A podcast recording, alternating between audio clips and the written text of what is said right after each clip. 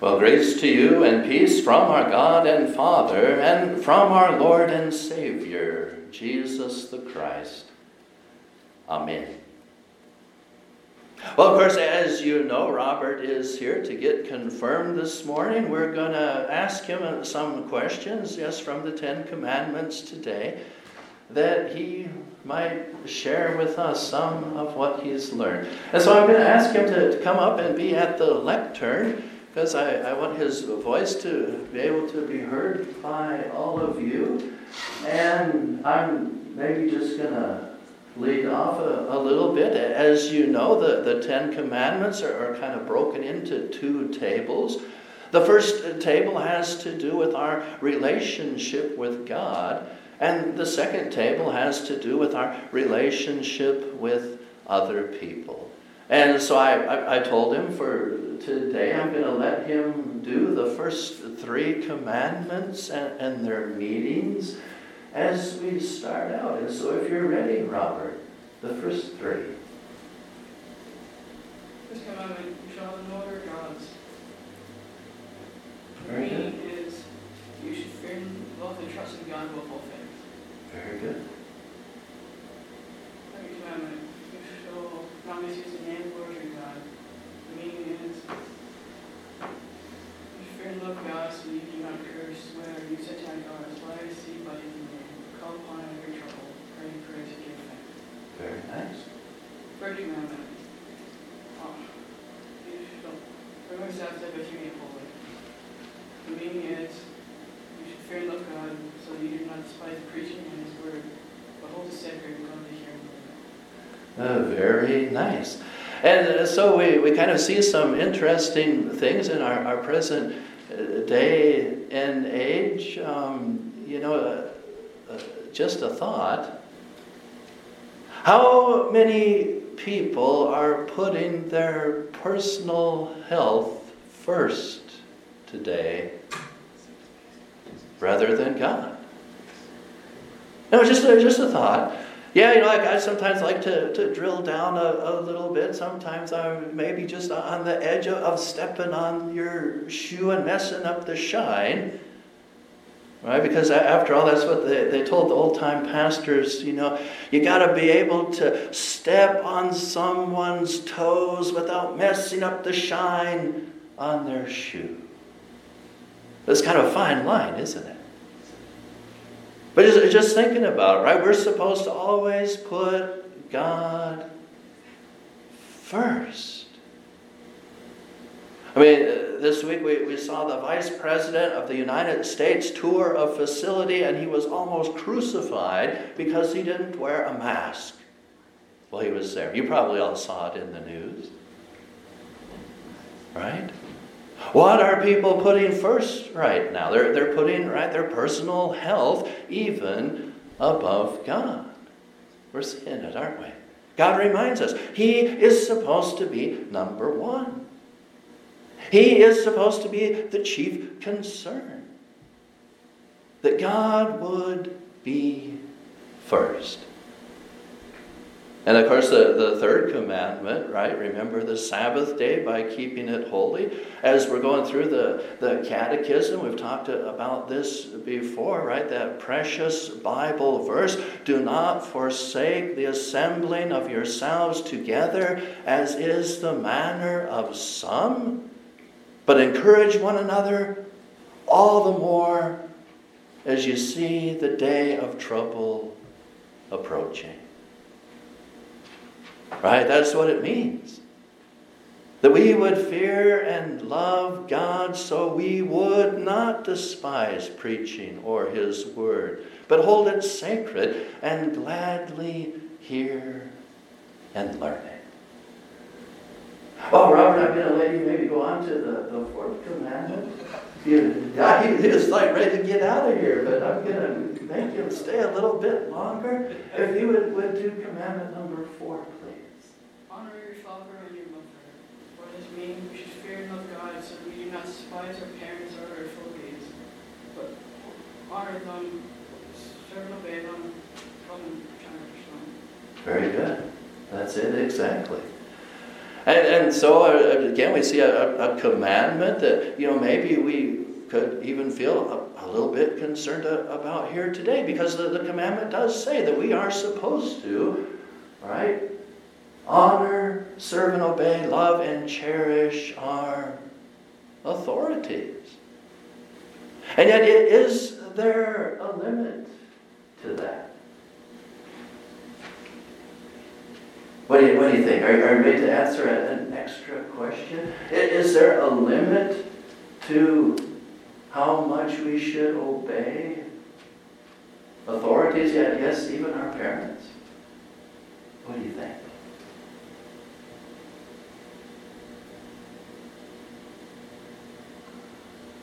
Well, I can, I can phrase it a, a, different way. Is there any time that you should maybe disobey? Yeah, even me. Is there any time you should disobey your parents? If they tell you to disobey God's word, but you have to do it in a respectful way. If they tell you to disobey God's word, that is the place where then you must, in a respectful way, right, say to your authority, what, what, what would you say under the best circumstances? I'm sorry, but I may not do this because i will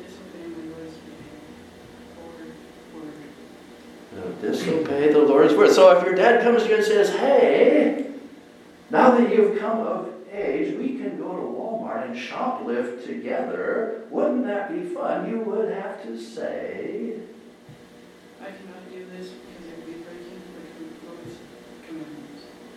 I'm sorry, Dad, I, I can't do that. It would be breaking the Lord's commandment. And so we, we see that God's commands must be number one. If, if your parent or any other authority were to tell you, you must break the Lord's command, you would have to, in a respectful way, be able to respond and say, I'm sorry, I can't do that, for I must follow God rather than man.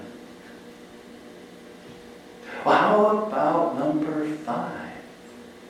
You shall not murder. The meaning is you should fear no God so you do not hurt or harm our neighbor in his body, but defend him.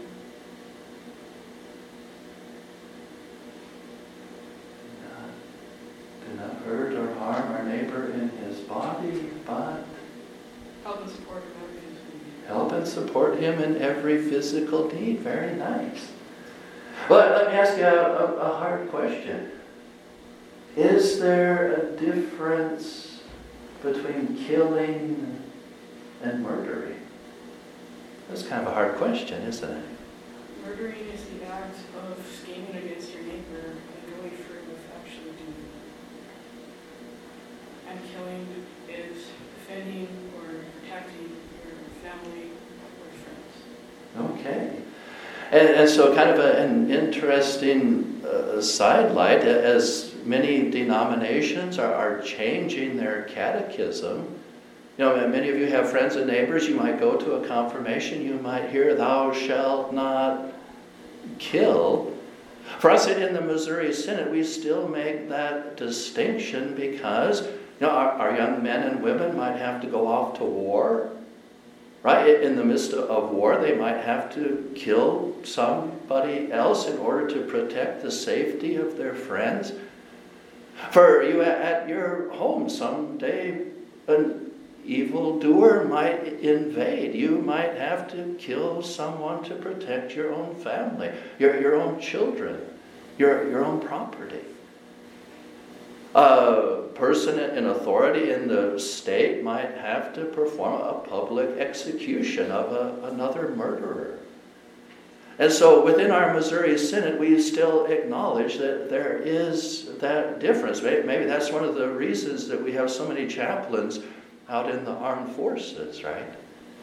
Because we still see that distinction that you might be called upon at some time in your life to kill another person in order to protect your friends, in order to protect your family, in order to be able to serve your government.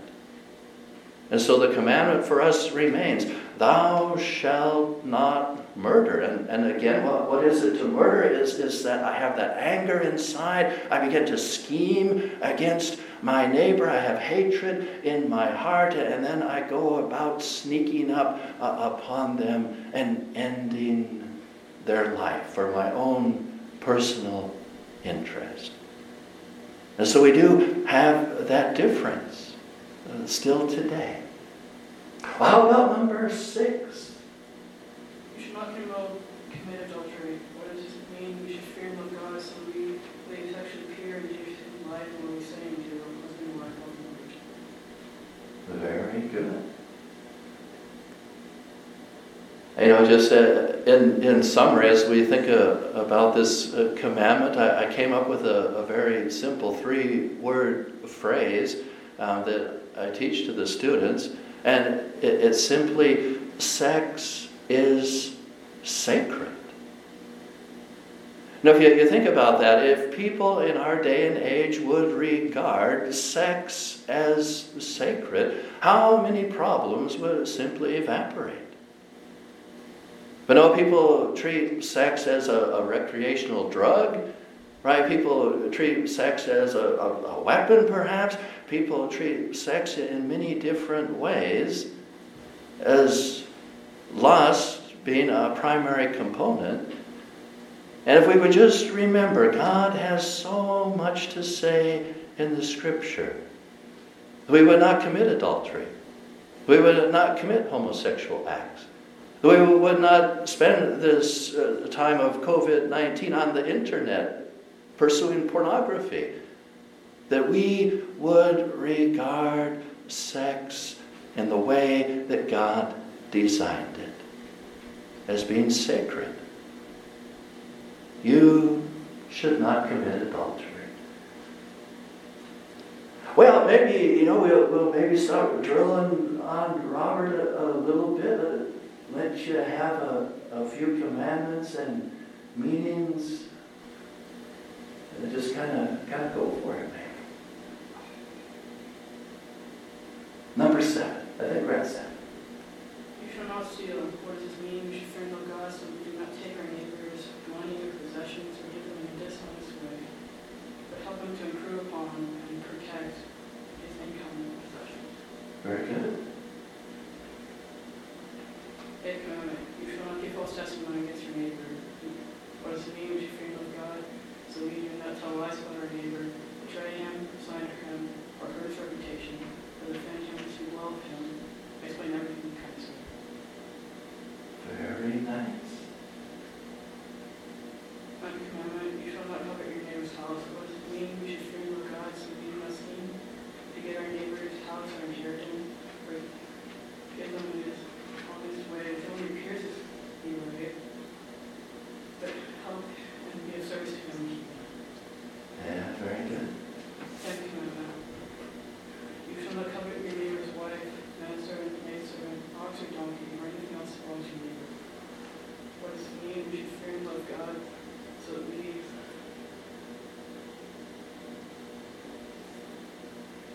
so not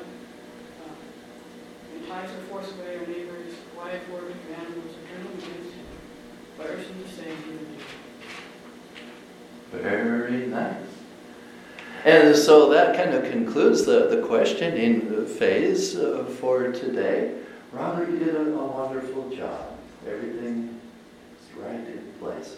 So thanks so much. You, you might return to your seat, and maybe the pastor has to uh, be able to talk a, a, little bit more, continue with a, some kind of a sermon today. Thank you. This may be the, the first time that he's you know stood before people and had to give any kind of speech or presentation, and so he did really, really well. Very good. You feeling okay? Great. but dear friends, there, there we have God's commands to us. The things that, that he says are the very most important. Uh, again, we saw in the first three commands, the first table, that's how we are to relate to God. Those are the things that are supposed to be uppermost in our mind. In the second table, we see the way we're supposed to relate to other people. Now, honor your father and your mother. Don't murder. Don't take other people's things. Don't bear false testimony against them. Respect their property. Respect the, the things that they hold close in their heart. These are the fundamentals, aren't they? It really is the, the foundational bedrock that will help us to lead good lives. They're so important. But you know uh, what happens? We, we get a, a, little bit yeah, maybe tired, we get a little bit frustrated, we get a, a, a, little bit perturbed with, with how things maybe are going in our, our own personal lives. And we fall short at times, don't we?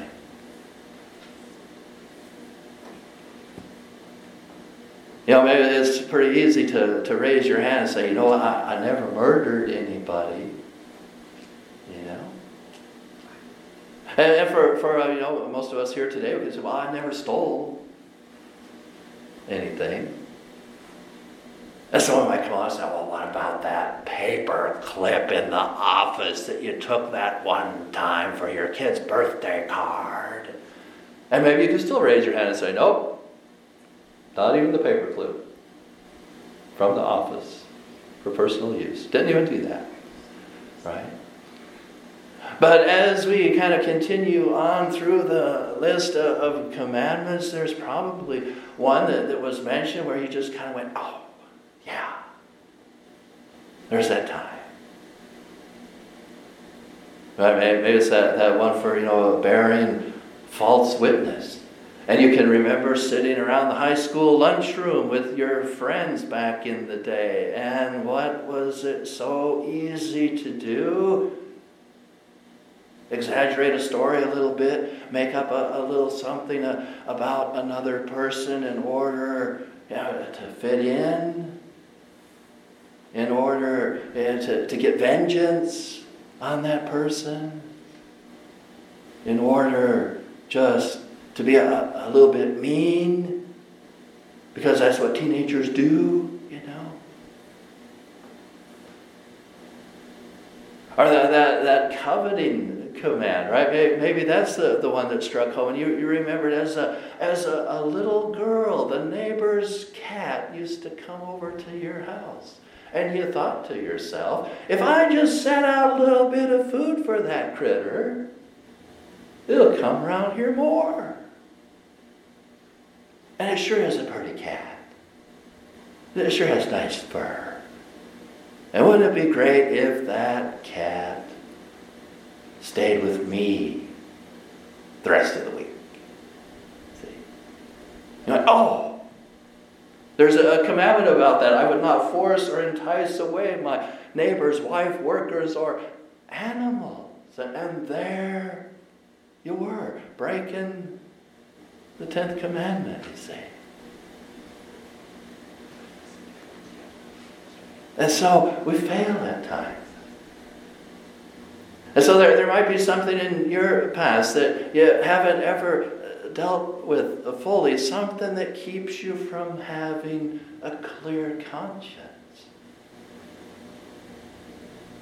That's one of the, the reasons I think that God wants us to come to the church every week, isn't it? Because we begin the service with the confession and the absolution.